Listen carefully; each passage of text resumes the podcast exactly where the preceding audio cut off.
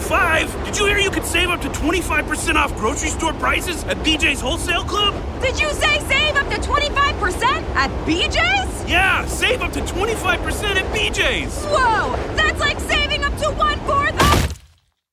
Ugh, that's gonna leave a mark. BJ's. Absurdly simple savings. Shop today. Not a member? Go to bjs.com slash simple savings. Di chi sto parlando? Sto parlando di uno di quegli storici che all'inizio del Novecento hanno cambiato totalmente il modo di studiare la storia.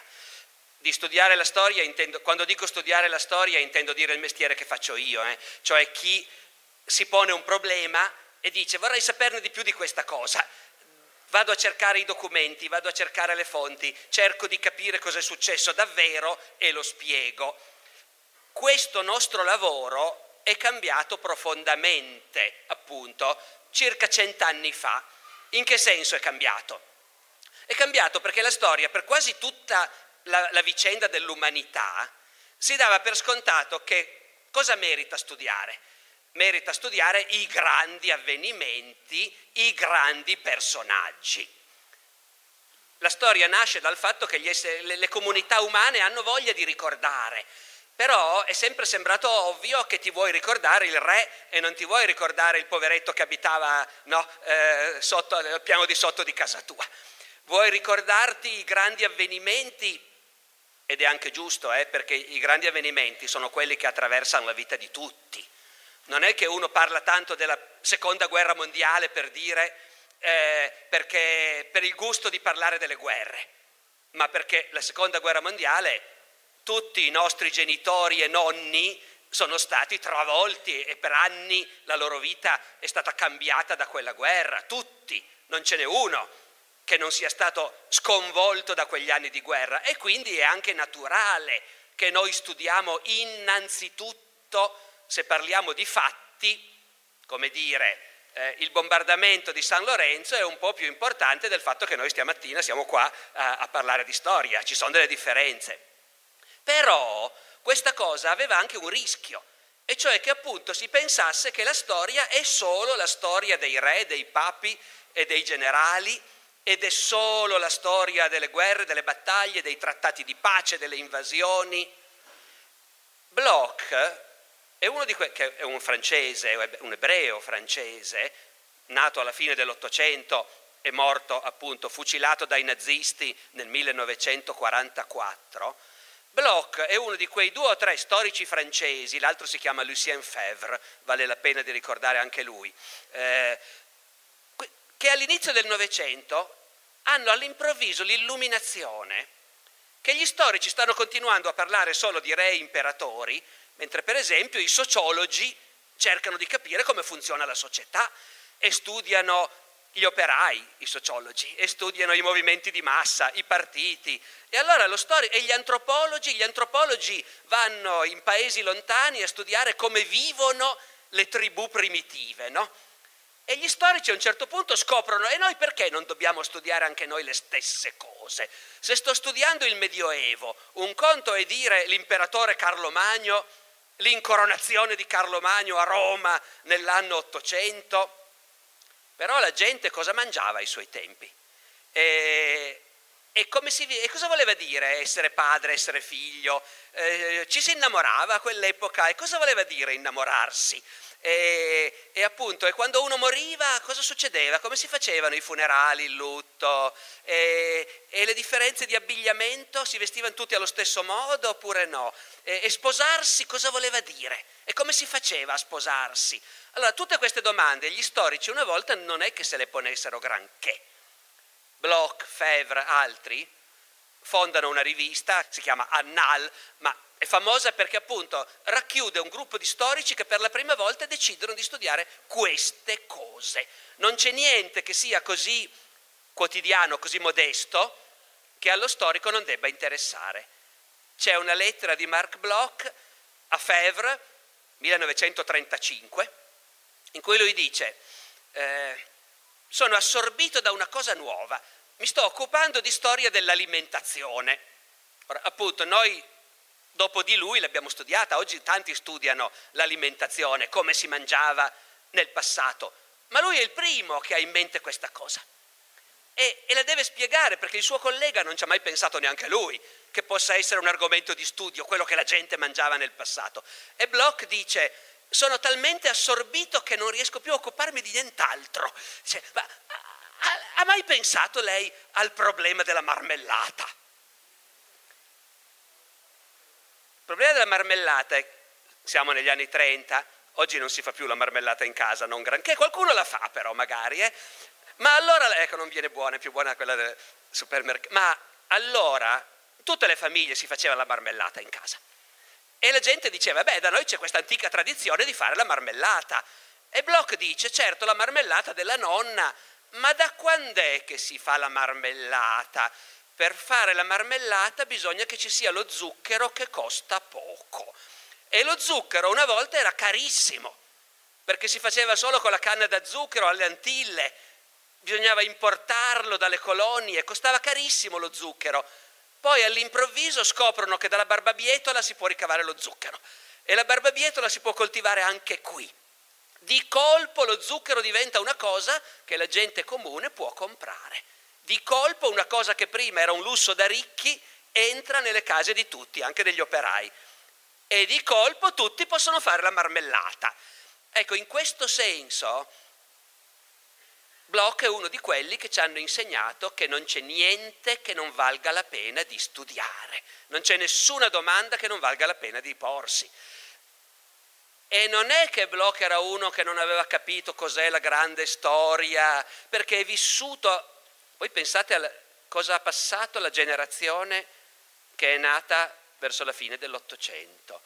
Bloch è uno di buona famiglia, famiglia intellettuale, ebrei molto colti, per niente religiosi. Lui dice per gran parte della mia vita che ero ebreo neanche ci pensavo, fregava niente a nessuno. Siamo nella Francia che è uno Stato laico, dove non c'è nessun contatto fra lo Stato e la religione, non ci sono i crocifissi ai muri delle aule. E Bloch dice, io di che ero ebreo, era l'ultima cosa di cui mi preoccupavo, tanto non eravamo mica credenti, quindi il papà è professore universitario anche lui, quindi per carità alta borghesia, tutti, tutte le comodità, tutti i privilegi, studia nei buoni licei, poi va in cattedra, però poi intanto scoppia la prima guerra mondiale e quindi tutti vanno a fare la guerra, anche i figli delle famiglie privilegiate. Bloch fa la guerra per anni. Io potrei parlare per un'ora solo di Bloch, poi dammi uno strattone della giacca, eh, mi raccomando, perché ma Bloch in guerra scopre delle cose straordinarie. Intanto una cosa che mi ha colpito moltissimo, lui dice questo, in guerra lui è un ufficiale ovviamente, è un borghese, quindi fa l'ufficiale e comanda una truppa di operai e contadini, soldati semplici. E Bloch dice, noi crediamo sempre che gli operai e i contadini siano dei duri, invece non è mica vero. Eh, sono, gli, gli impressiona il sangue, io mi sono accorto che fa molta meno impressione a me che non ai miei soldati, che già è una gran cosa, eh? il borghese che uno penserebbe delicato, invece no, lui è... fa la guerra sul serio, eh? rischia la pelle, uccide, eh, se ne vergogna un po', però al tempo stesso trova che è un'esperienza straordinaria. C'è un passo in cui dice a un certo punto avevamo i tedeschi che scavavano in una trincea abbastanza vicina alla nostra Capite? Noi siamo qua e a 50-100 metri ci sono gli altri, eh, 50 in quel caso, e ci siamo accorti che c'erano molti tedeschi che stavano lavorando in questa trincea poco lontano. Allora io avevo un soldato che sapeva lanciare le bombe a mano a grande distanza.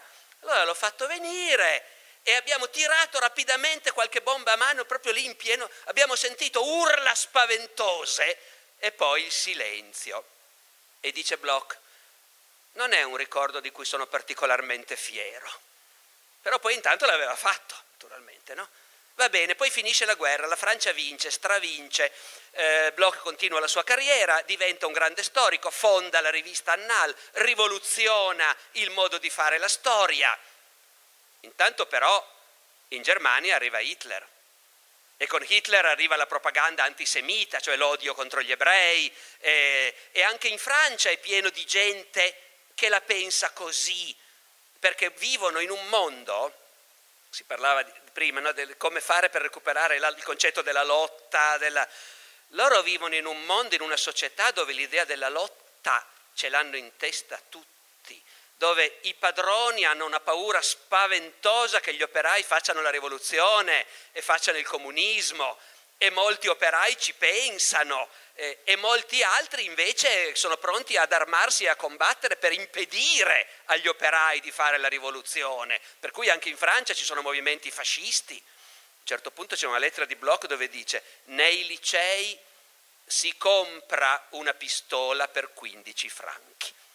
150 euro, d'accordo, non è per tutti, però comunque dei licei dove vanno i ragazzi di buona famiglia, chiaramente, perché al liceo all'epoca ci vanno i figli dei borghesi, gli studenti, che non sono necessariamente la componente di sinistra in quel mondo lì, sono una componente di destra invece, perché sono tutti figli di papà gli studenti, e gli studenti comprano pistole e lo sanno tutti. No, ecco. E e a un bambino, Bloch ha parecchi figli, a un bambino gli piace molto il sesso a Bloch, anche se è un signore di quell'epoca, non ne parla mai, ma poi un suo figlio ha raccontato che dopo la morte del papà sono andati a cercare il suo studio, c'aveva un armadietto segreto che i figli non dovevano aprire, era pieno di libri porno questo armadietto segreto. Eh, dopodiché Mark Bloch eh, ha, bamb- ha parecchi figli, di cui un bambino piccolo, e questo bambino piccolo, lui a un certo punto scrive al suo amico Fevre dicendogli guarda il segno dei tempi. C'era il mio bambino che giocava a soldatini, francesi contro tedeschi, c'era la guerra naturalmente, mi fa vedere i tedeschi e dice papà guarda, questo qui è Hitler.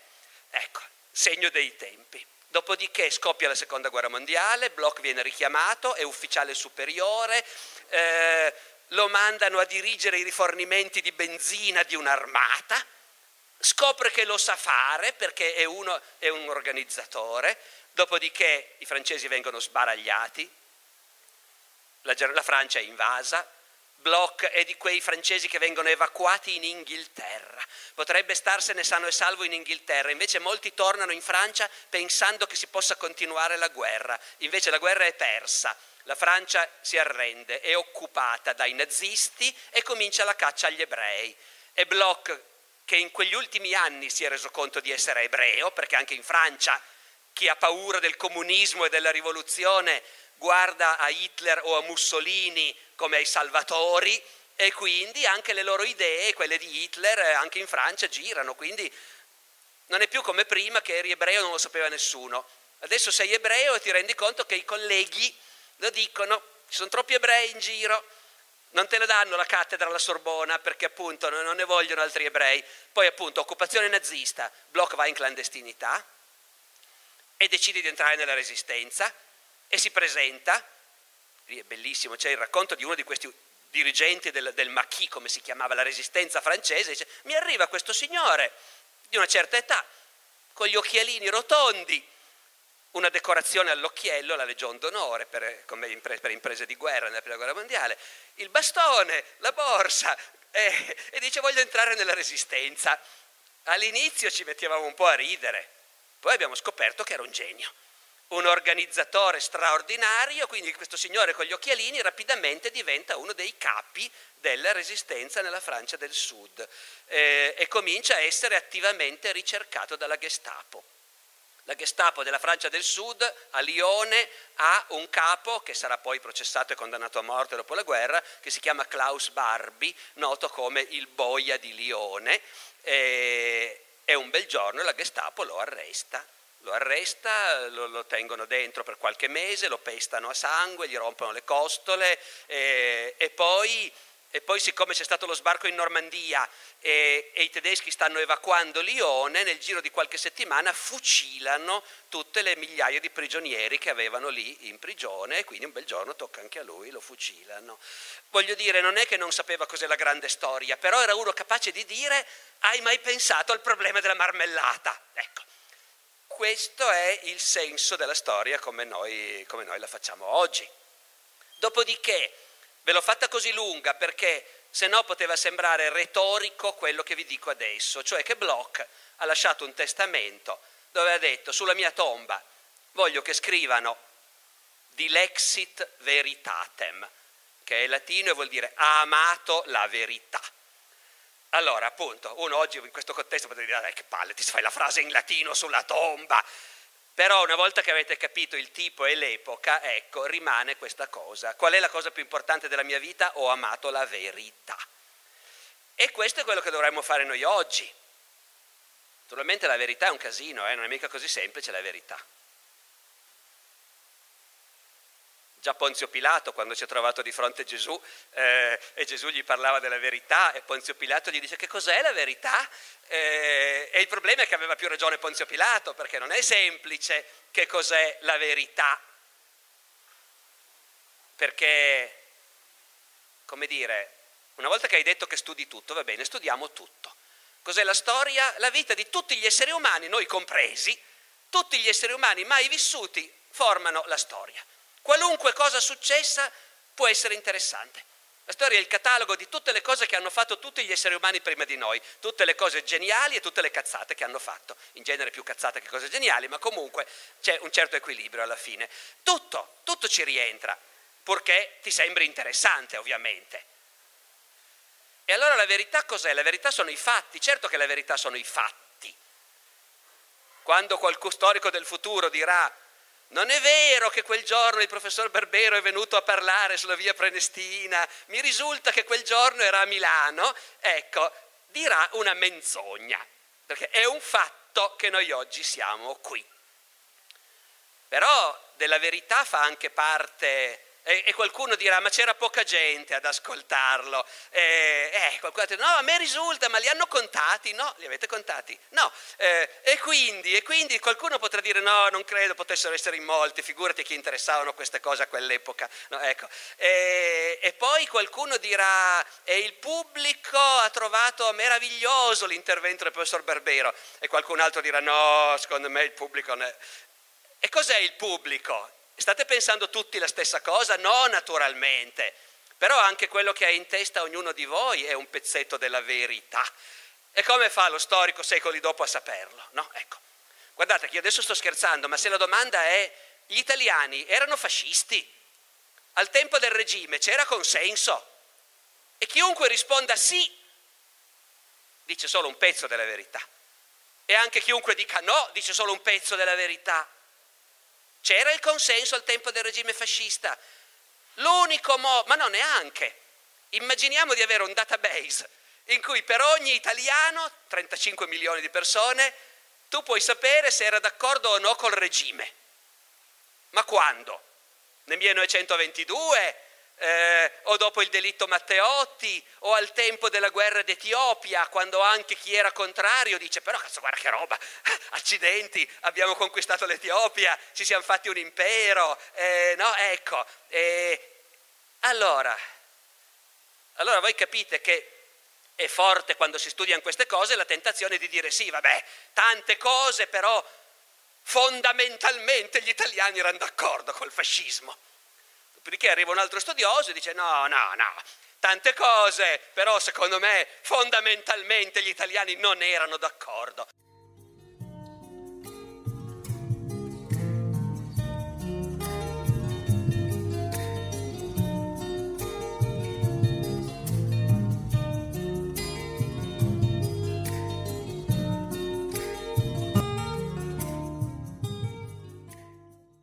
Leftovers or the DMV or house cleaning or Chumba Casino always brings the fun. Play over a hundred different games online for free from anywhere. You could redeem some serious prizes. Chumba. ChumbaCasino.com. Live the Chumba life. No purchase necessary. Void where prohibited by law. T plus terms and conditions apply. See website for details. Leftovers or the DMV or house cleaning or Chumba Casino always brings the fun. Play over a hundred different games online for free from anywhere. You could redeem some serious prizes. ChumbaCasino.com. Live the Chumba life. No purchase necessary. Void where prohibited by law. T plus terms and conditions apply. See website for details.